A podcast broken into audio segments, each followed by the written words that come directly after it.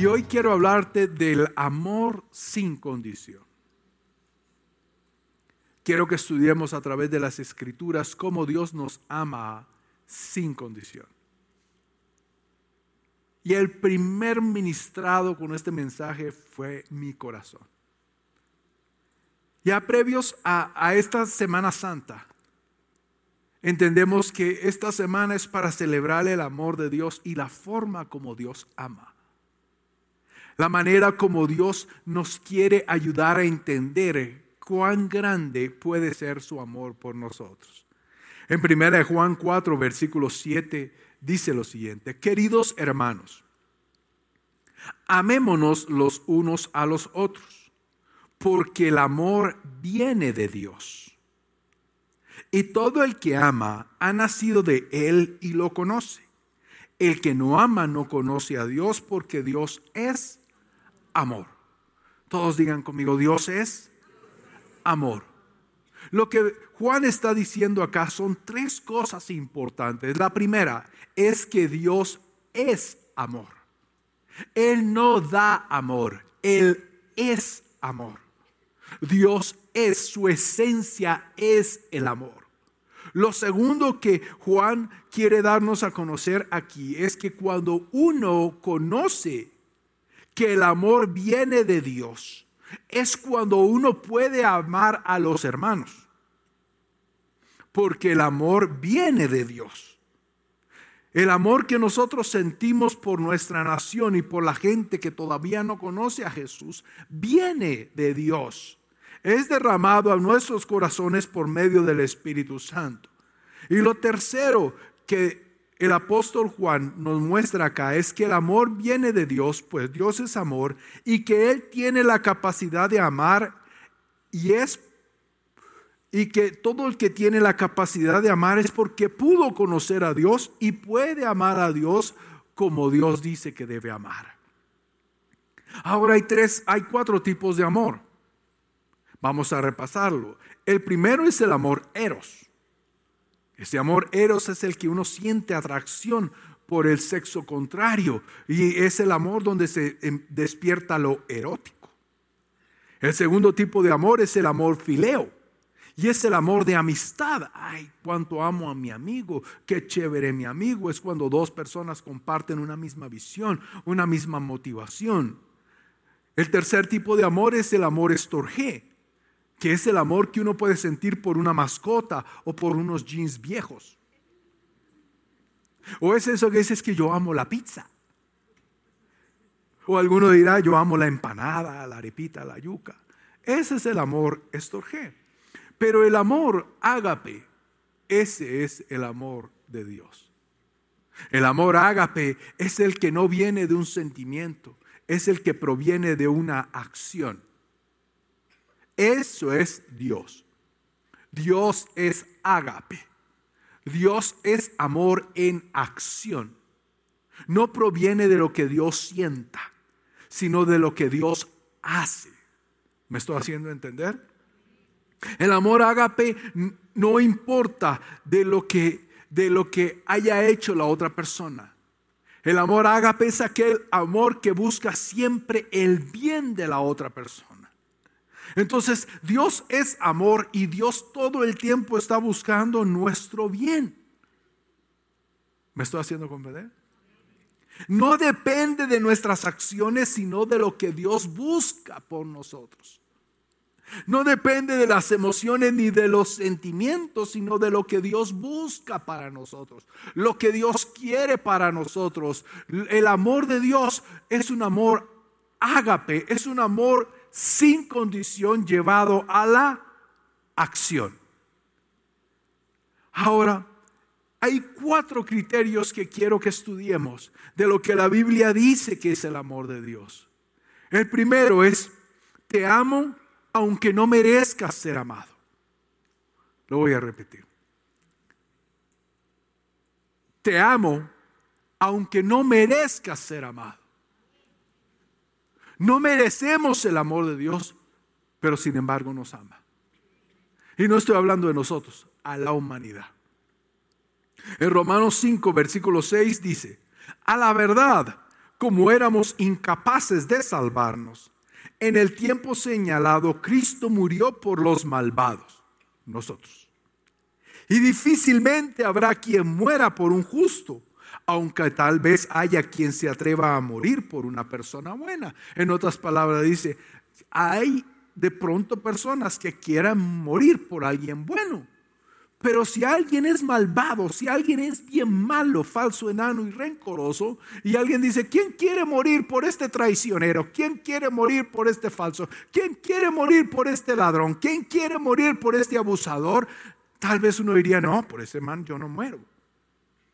Pero si encuentras una persona que dice, no, esta persona es buenísima, estuvo haciendo casas, estuvo edificando, siempre estuvo haciendo una buena obra, es una persona buena, tal vez encuentre a alguien que diga yo pongo mi vida por él. ¿Sí me está haciendo comprender?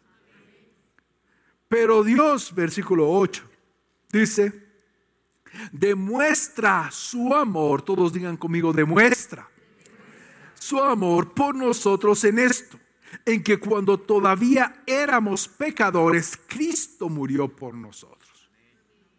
Entonces, Dios mostró su amor y esta semana, que es la Semana Santa, es la demostración del amor de Dios. Que cualquier persona, aún sin merecerlo, puede acceder al amor de Dios y que Dios la ama, aunque no lo merezca. Yo sé que es difícil de entender y que raya el coco. Yo sé que es difícil de comprender porque todos nosotros hemos sido educados en el amor del mundo. Y tal vez nuestros padres y autoridades también nos enseñaron lo mismo. Ah, te fue mal en las notas, a su cuarto. Pero una cosa es que esté en el cuarto y otra cosa es no amarlo. No sé si me estoy haciendo entender. Pero el mundo nos enseña su aprecio por medio de las obras, pero Dios no es así. Dios nos ama. Sin condición.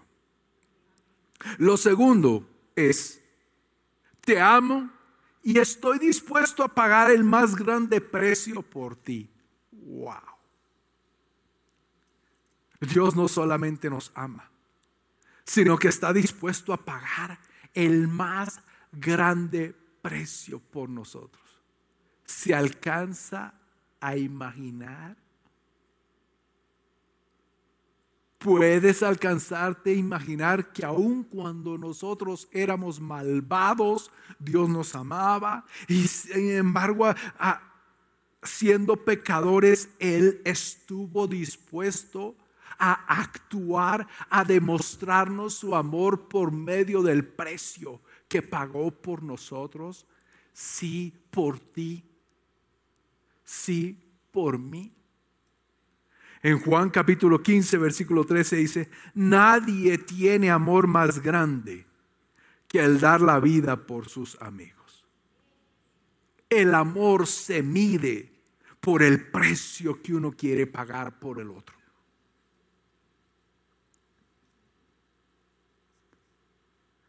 El amor no lo mide un sentimiento, sino el precio que uno paga.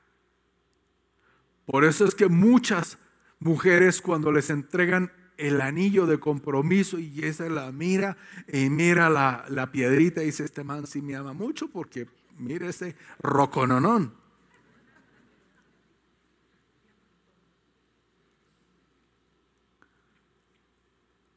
Uh, mi esposa puede saber cuánto la ama por la demostración y por supuesto que se mezclan los cuatro tipos de amores, todos combinados. Mas sin embargo, el amor ágape es aquel que está dispuesto a pagar un precio por el bienestar del otro.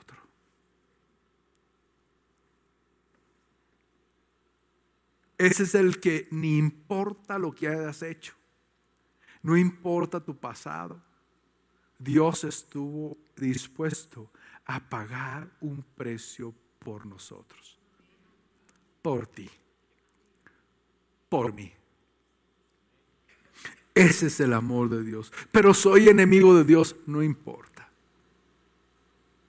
Pero le he fallado a Dios, no importa. Pero he traicionado a Dios, no importa. Pero yo siento que, que, de pronto Dios no me acepta. No, Dios sí te acepta. Lo demostró. Y esta semana es la semana en la cual todo el mundo, aunque se vaya de vacaciones, aunque use esta semana no para reflexionar, sino para chupar. Sin embargo, Dios da testimonio en esta semana del precio que estuvo dispuesto a pagar por mí. Por mí. Por supuesto que por ti. Pero fue por mí. Número tres. Nos demuestra el deseo, lo bueno que Dios quiere para la otra persona. Juan 3:16. Porque tanto amó Dios al mundo que dio a su Hijo unigénito para que todo aquel que cree en Él no se pierda, sino que tenga vida eterna. ¿Qué es lo que Dios dice acá? Que a pesar de todo, a pesar de lo que hayamos hecho, a pesar de los errores cometidos, a pesar de las traiciones que hayamos hecho, Dios no quiere que nadie absolutamente nadie deje de tener vida eterna. Cuando conocimos estos principios, uno de los mayores momentos de dificultad que yo tenía con mi esposa Claudia era tratar de decirle a ella, ayudarle a entender que el amor de Dios es un amor sin condiciones. Pero ella decía, entonces tú me quieres decir que si un sicario mata a alguien, Dios lo puede perdonar. A mí no me parece justo. dije, no me importa que te parezca justo a ti. Es que Dios es así. Pero ¿qué le va a entregar en el reino de los cielos? No sé. Pero lo que Dios quiere es que no muera eterna mente. No sé si me estoy haciendo comprender. Lo que Dios quiere es que lo mínimo que tenga es que pueda conocer a Dios. Pero tiene debilidades sexuales, no importa. Pero es que primero tiene que dejar su debilidad sexual, tiene que arrepentirse, tirar fuera todo y regresar, portarse bien, mostrarle a Dios que tiene que portarse bien para, para que Dios lo salve. No. Lo que Dios quiere que entienda es que a pesar de todo,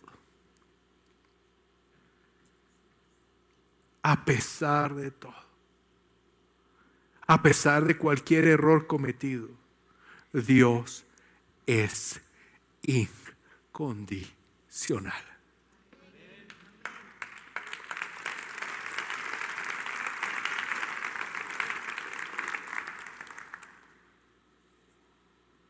Nos ama tanto, tanto, tanto, que lo único que le importa a Dios es que tengamos vida eterna. Por eso Dios separa todo. Por eso Dios deja todo atrás. Dice, no importa lo que hayan hecho. Yo estoy dispuesto a pagar el precio. Porque yo quiero que todos, todos, todos tengan vida eterna.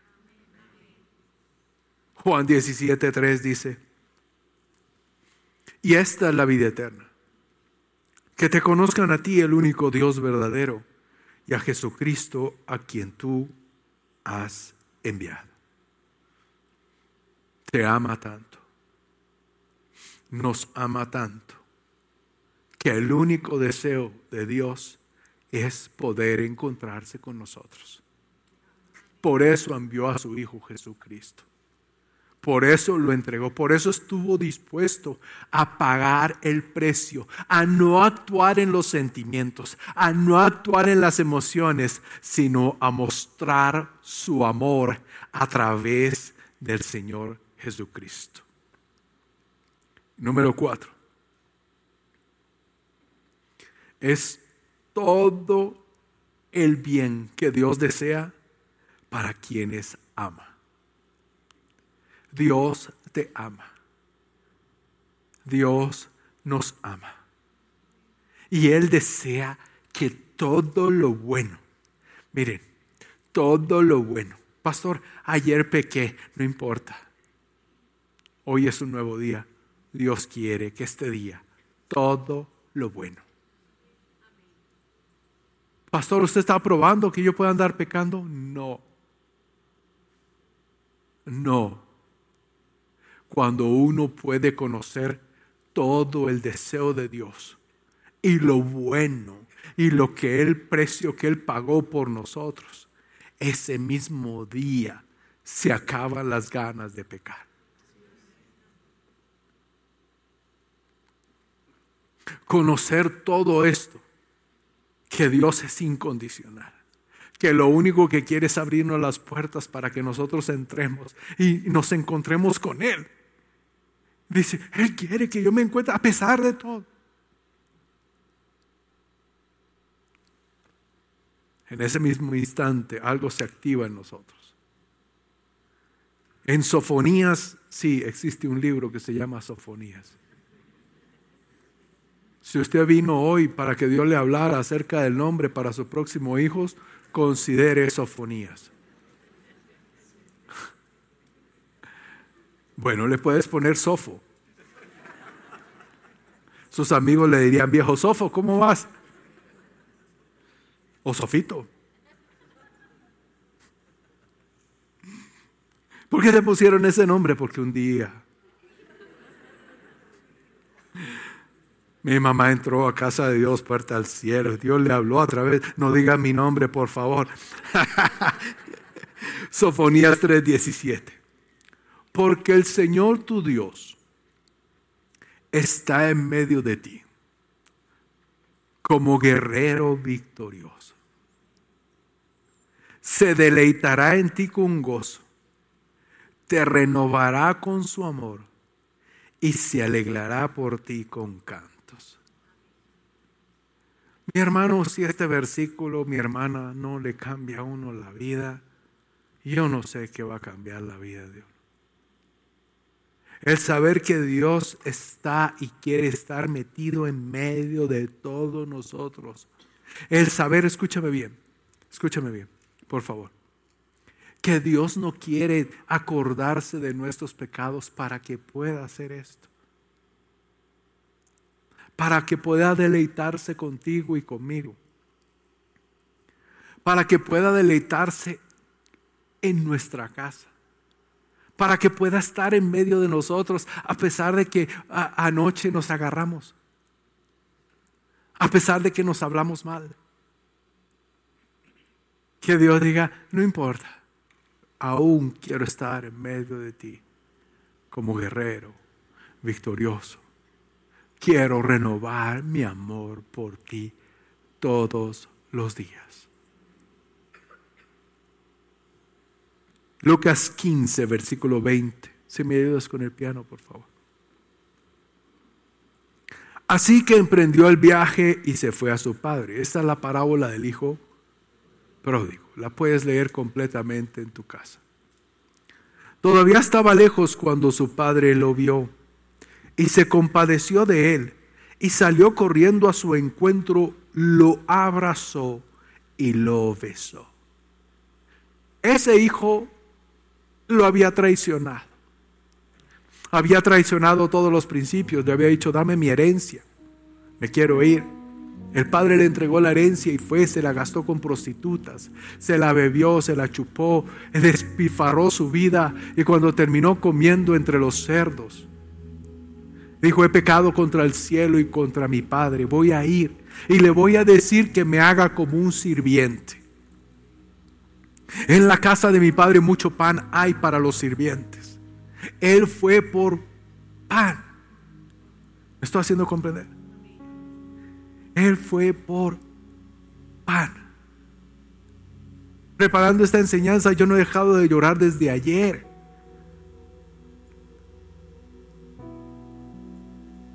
Él fue por pan. Su papá ni siquiera lo esperó. Su papá, escúchame bien, apenas lo vio llegando. Tal vez tú estás llegando hoy por primera vez a este lugar. Escúchame bien. Él se compadeció de él. Salió corriendo a su encuentro, lo abrazó y lo besó. Papá, mamá, no importa lo que haya hecho tu hijo o tu hija. Abrazo y beso. Después nos ponemos de acuerdo, pero el abrazo y el beso. El joven le dijo, papá, he pecado contra el cielo y contra ti, ya no merezco que se me llame tu hijo. Lo reconoció, supo, lo entendió, digo, no merezco. La embarré. La fregué, la regué.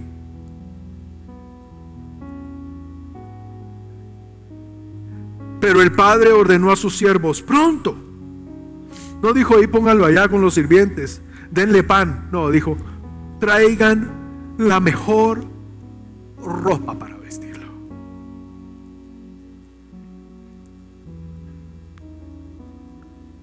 Póngale también un anillo en el dedo y sandalias en los pies. ¿Tú te imaginas cómo tenía la pinta? ¿Cómo habrá llegado a esa casa sin zapatos? No sé, me imagino yo. ¿Puedo especular un poquito? No sé qué tipo de ropa llevaría. El anillo era significado de descendencia y de herencia. Allá en la antigüedad los negocios se cerraban con el anillo. En el anillo lo sacaban, ponían un sello y con eso quedaba sellado todo. Aquí lo que el Padre le estaba mostrando era todo su respaldo sin condición. Traigan el ternero más gordo, mátenlo para celebrar un banquete. No dijo, metámoslo en ayuno y oración.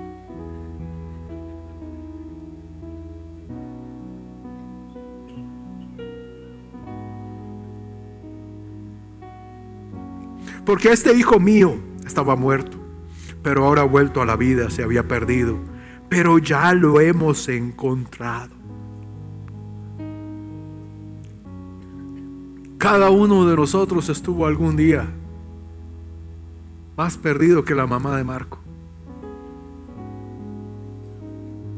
Más perdido que Adán en el día de la madre.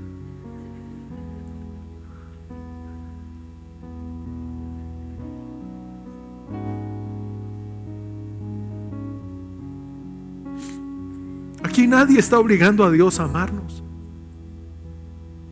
¿Me está haciendo comprender? Nadie lo está obligando. Dios nos ama porque Él es amor. Nada lo obliga. Pero tampoco nada lo impide.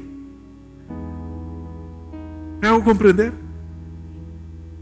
El mundo quiere impedirlo. El mundo quiere decirnos. El mundo, las costumbres del mundo, pero Dios, Dios quiere que tú te acerques a Él. Ese es el amor divino. No puedo describirlo de otra manera. No es por obligación, sino por, porque Él es así. Nos amó cuando éramos indignos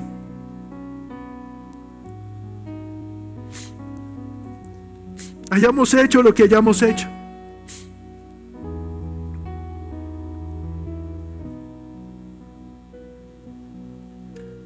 Isaías 43, 25 dice, yo sí, yo solo, yo, sí, yo solo borraré tus pecados por amor a mí mismo y nunca volveré a pensar en ellos. En otras palabras, Dios es amor. Y como Él es amor, no quiere arriesgarse a no amarnos. No sé si me hago comprender. Por eso se olvida. Y mira Dios lo que hice hace ocho días. No me olvidé. Yo quiero es amarte. Si me acuerdo no te puedo amar. Pero como yo soy amor y por encima de todo me amo a mí mismo. Y como yo me amo a mí, yo quiero amarte a ti. Y como te quiero amar a ti, tengo que olvidarme de todo. Yo mismo, yo solito.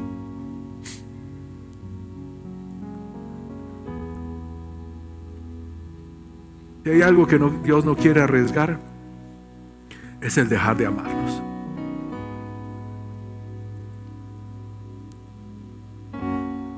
Un día tu jefe te dice te ama, al otro día te echa.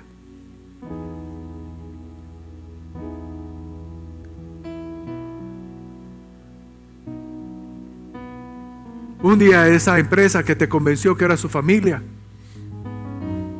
al otro día te echa. Y tal vez dejaste de venir a, adorar a Dios, de servir a Dios por tu empresa, por tu profesión. Y te echaron, finalmente. Pero el Dios al que dejaste, al Dios que abandonaste, al Dios que tal vez negaste, nunca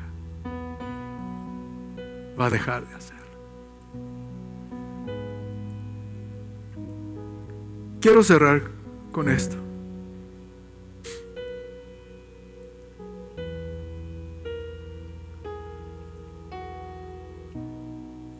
El riesgo más grande de, de no conocer el amor de Dios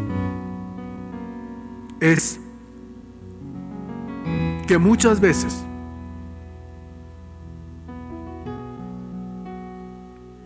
nos sentimos indignos de Dios. Nos, nos, sentimos rechazados por Dios. Hay días en que el diablo ataca tanto ese amor que te dice, Dios no te oye. ¿Y por qué no me oye Dios? Porque Dios se acuerda de lo que tú has hecho. Pero por eso Jesús dijo, eh, eh, eh, Pablo dijo, entrad confiadamente al lugar santísimo. Sin condición.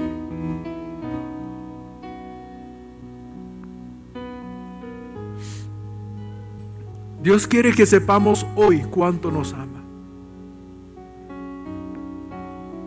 Dios quiere que dejemos de pecar, no porque Él nos rechaza, sino porque Él nos ama, porque Él sabe que la consecuencia del pecado es muerte, es destrucción de nuestra vida, es destrucción del matrimonio. Dios quiere que dejemos el pecado porque sabe lo que el pecado puede hacer en nosotros y no lo quiere porque Él quiere nuestro bien, porque Él nos ama. Dios te va a amar aunque tú seas infiel, pero tu esposa te va a dejar. No sé si me está haciendo entender.